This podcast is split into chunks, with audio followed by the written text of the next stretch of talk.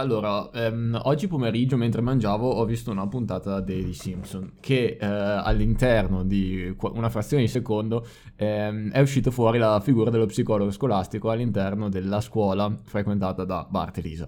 Eh, pezzi di audio che metterò all'interno di questo episodio e un po' mi ha fatto ridere, un po' mi ha fatto pensare alla situazione italiana. Allora, perché sostanzialmente questo psicologo, psicoterapeuta, psicologo scolastico ehm, dava 45 secondi a disposizione di ogni studente per poter parlare, dire i suoi problemi e poi ci inseriva dentro anche dei consigli operativi su cosa fare.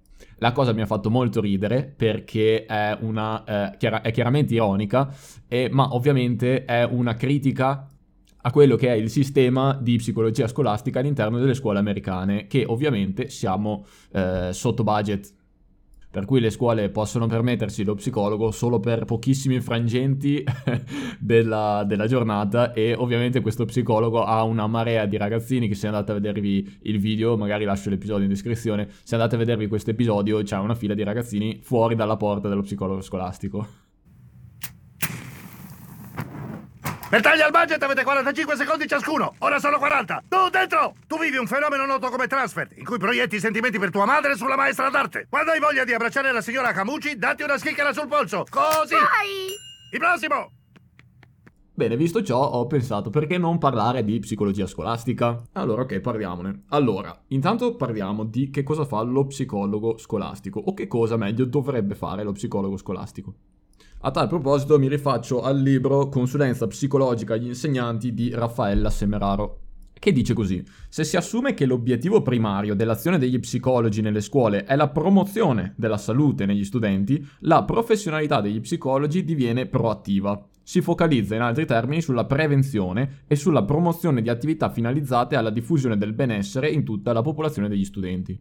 Qui sostanzialmente si dice che prevenire è meglio che curare, quindi l'intervento dello psicologo deve essere di tipo preventivo e non, diciamo, post eh, accaduto e non di tipo riparativo. Allora, questa prevenzione può essere eh, distinta in tre tipologie. Esiste la prevenzione primaria o universale, che si riferisce ad interventi desiderabili ed utili per tutti i soggetti a cui viene indirizzata, nel nostro caso quindi gli studenti. Poi c'è la prevenzione secondaria, che è diretta invece a soggetti o gruppi in cui si manifestano seri comportamenti a rischio che esprimono disagio sociale ma non presenza di patologie. Infine, una terza prevenzione è la prevenzione terziaria e che è rivolta a soggetti segnalati che presentano problemi di disabilità o condizioni caratteristiche di malattia. In questo terzo caso si parla di trattamento per piccoli gruppi di allievi e il significato della prevenzione riguarda progetti di intervento volti a contenere, diciamo, l'aggravamento delle condizioni personali di questi soggetti. Che aspetti? Sono qui per un'ora e poi ho altre 14 scuole. Io pranzo in auto. Non faccio terapia con la bocca piena. Ho sempre pensato che mio padre fosse una schiappa fin quando non ha dato attenzioni a mia sorella. Ora perché voglio le sue attenzioni? Perché fa male? Ogni membro della famiglia ha un suo ruolo. Se lo cambi, lui sclera. Si va dal piangere alla rapina a mano armata. Il tempo è scaduto. E come ne esco? Non hai scelta. Sclera e qualcuno si accorgerà di te. Il prossimo! Ok, terapia di coppia. 90 secondi. Io sono la maggiore, ma lei non lo ammette. Allora, volendo tagliare corto, eh, si può dire che il programma sul quale operano gli psicologi scolastici prevede circa sei punti. Il primo è considerare il contesto, ovvero capire eh, di che contesto si tratta, che ambiente, in che ambiente si deve lavorare, perché ovviamente ogni scuola è differente dall'altra. Il secondo punto è quello di collegare le varie tipologie della prevenzione, quindi primaria, secondaria e terziaria, in una prospettiva di continuità di servizio psicologico. Questo punto per sottolineare il fatto che gli interventi a spot eh, non servono assolutamente a nulla, soprattutto quando si parla di, di psicologia. Terzo punto, individuare i destinatari, i contenuti e i metodi degli interventi, e questa ovviamente è la parte più ampia. 4. Preparare lo staff dei docenti coinvolti nei programmi di prevenzione, perché ovviamente se non si coinvolgono i docenti non serve a nulla. 5. Creare le condizioni per la corresponsabilizzazione della comunità esterna alla scuola. Quindi sì, interventi all'interno della scuola, però che abbiano un occhio anche all'esterno della scuola. Perché se è vero che un, un, intervento può essere importante all'interno dell'orario scolastico, è vero anche che quando questo bambino o questa classe di, di, di, ragazzini torna a casa, è a casa il resto del tempo, quindi è utile anche che le famiglie collaborino, diciamo, alla risoluzione o alla prevenzione dei problemi, altrimenti se si rema contro nel momento in cui si arriva a casa o viceversa, a casa c'è una buona educazione, a scuola invece un'altra, allora eh, non si toglie un ragno dal buco. Sesto e ultimo punto, sostanzialmente l'autovalutazione. Definire criteri e metodi di valutazione dei programmi di prevenzione. Per non fare la pipì a letto si consiglia bere ad orario, fare capatina in bagno e pensare positivo. Quando fai la pipì a letto, tranquillo, fatti sculacciare. Il prossimo! Ok, fin qui tutto bene. Adesso eh, si inizia a diventare un attimino un po' più polemici. È il motivo per quale ho scelto di registrare oggi. Allora, diamo un attimo uno sguardo all'Europa. In Austria la figura dello psicologo scolastico è prevista per legge.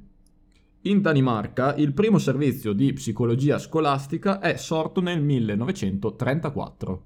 In Finlandia lo psicologo scolastico è una figura professionale prevista dal sistema educativo nazionale. In Francia, gli psicologi scolastici operano nelle scuole materne di istruzione primaria, facenti parte appunto della stessa area territoriale e mettendo in atto interventi di prevenzione terziaria, ossia interventi di tipo riparativo in presenza di allievi con difficoltà. Sempre in Francia gli psicologi scolastici operano a fianco degli insegnanti e nelle classi da essi seguiti, nell'ambito della programmazione didattica, con l'obiettivo di rendere il più possibile idonei gli interventi di integrazione degli allievi in difficoltà. In Germania è da circa 30 anni che si riconosce la figura dello psicologo scolastico, rivolta non solo a studenti ma anche a insegnanti, genitori e la necessità di programmi per predisporre la possibilità di erogare questo servizio. Anche in Irlanda è prevista eh, la figura dello psicologo scolastico, eh, uguale nel Lussemburgo, che operano soprattutto nelle scuole secondarie, quindi quei ragazzini un po' più grandi. In Norvegia eh, lo psicologo scolastico è garantito dalla comunità locale, nei Paesi Bassi il sistema scolastico prevede la figura dello psicologo scolastico e il suo operato assume funzioni diverse a seconda che si, svol- si svolga nell'ambito dell'educazione speciale, a livello di scuola primaria e secondaria, oppure in quello dell'istruzione ordinaria.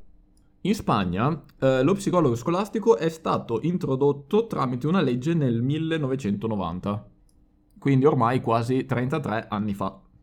Bene, bene, ora parliamo della situazione italiana. 18 novembre 1997, presentato il primo disegno di legge eh, dal nome Norme per la prevenzione degli abusi sessuali su minori. Secondo disegno di legge del 18 dicembre 1997, eh, compiti e funzioni dello psicologo per il sostegno alla formazione della personalità dei minori nell'11 giugno 1998 è presentato dal senatore De Luca un terzo disegno di legge che riguarda le norme sull'istituzione del ruolo dello psicologo consulente negli istituti scolastici. 23 marzo 1999 il quarto disegno di legge eh, riguarda l'istituzione di un servizio di psicologia scolastica. Bene, dopo circa 26 anni di disegni di legge, attualmente la figura dello psicologo scolastico in Italia non esiste. Quindi non esiste, lo dico in altre parole, non esiste una legge italiana a tutela della salute mentale degli studenti. Mi riferisco ovviamente su scala nazionale. Scrive Raffaella Semeraro. Questi tentativi sul piano legislativo, pur nella diversità delle proposte per l'istituzione di un servizio di psicologia scolastica in Italia, connesso al riconoscimento del ruolo sp- professionale specifico dello psicologo scolastico, hanno segnato una stagione in cui si poteva rilevare un'attenzione su questi temi, che non ha avuto seguito nella promulgazione successiva di leggi definite. Pur essendo state realizzate nel frattempo numerose iniziative di promozione a carattere regionale e provinciale per progettare e realizzare servizi di psicologia scolastica, pur essendo stati stipulati protocolli d'intesa per promuovere sperimentazioni specifiche in tale campo e creati master universitari in psicologia scolastica, la materia rimane tutt'oggi non ancora normata in modo organico a livello nazionale. Allora, questo significa che all'interno delle scuole non esiste uno psicologo scolastico? No. Perché c'è una legge, che nello specifico è la legge sull'autonomia scolastica, che dice sostanzialmente alle scuole fate un po' come cazzo vi pare. volete inserire la figura di uno psicologo scolastico all'interno vo- del vostro istituto, potete farlo con i fondi che vi vengono dati. Che, guarda caso, come l'episodio dei Simpson un attimino ci insegnava, ci ironizzava su, non sono tanti.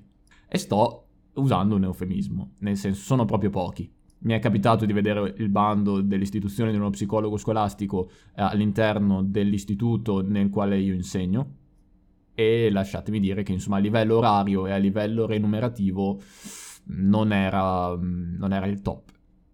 Soprattutto dopo ehm, due anni eh, in cui i ragazzini insomma, hanno sofferto della crisi legata al coronavirus, eh, dopo eh, il casino che è successo tra Ucraina e Russia e quindi all'onda di ragazzini che le nostre scuole stanno cogliendo nell'ultimo periodo, ragazzini ucraini, che hanno assolutamente, assolutamente bisogno di essere seguiti a livello psicologico. Immaginatevi soltanto il trauma che alcuni di loro, se non tutti, possono portarsi, portarsi dietro. Nonostante ciò, non esiste a livello nazionale la figura dello psicologo scolastico.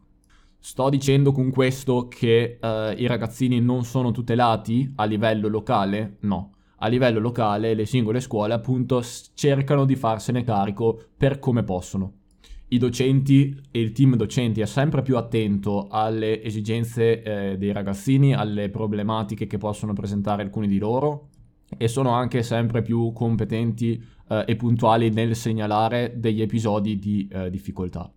per quanto mi riguarda, se devo dare il mio parere, ciò che manca è appunto la parte preventiva, che invece soltanto uno psicologo scolastico integrato può realizzare eh, studenti con particolari difficoltà, per esempio ragazzini protetti dalla legge 104, sono puntualmente seguiti dalle aziende locali eh, sociosanitarie di riferimento e sono sempre affiancati da un insegnante di sostegno, che è un'altra criticità dell'apparato scolastico e nazionale. Perché gli studenti di sostegno effettivamente formati si potrebbero davvero contare sul palmo di una mano confron- rispetto all'esigenza che c'è eh, di insegnanti di sostegno, ma questo è un altro grossissimo problema parler- di cui magari parleremo più avanti. Ecco, per concludere c'è un grosso divario tra ehm, la mancanza di una normativa e l'effettiva operatività poi degli psicologi che già lavorano in tante scuole italiane anche al, di fuori dell'ambito clinico mettendo in atto pro- progetti di intervento a carattere formativo. Ecco. Purtroppo non mi risulta che questo governo preveda eh, un intervento in questo senso, legislativo in questo senso.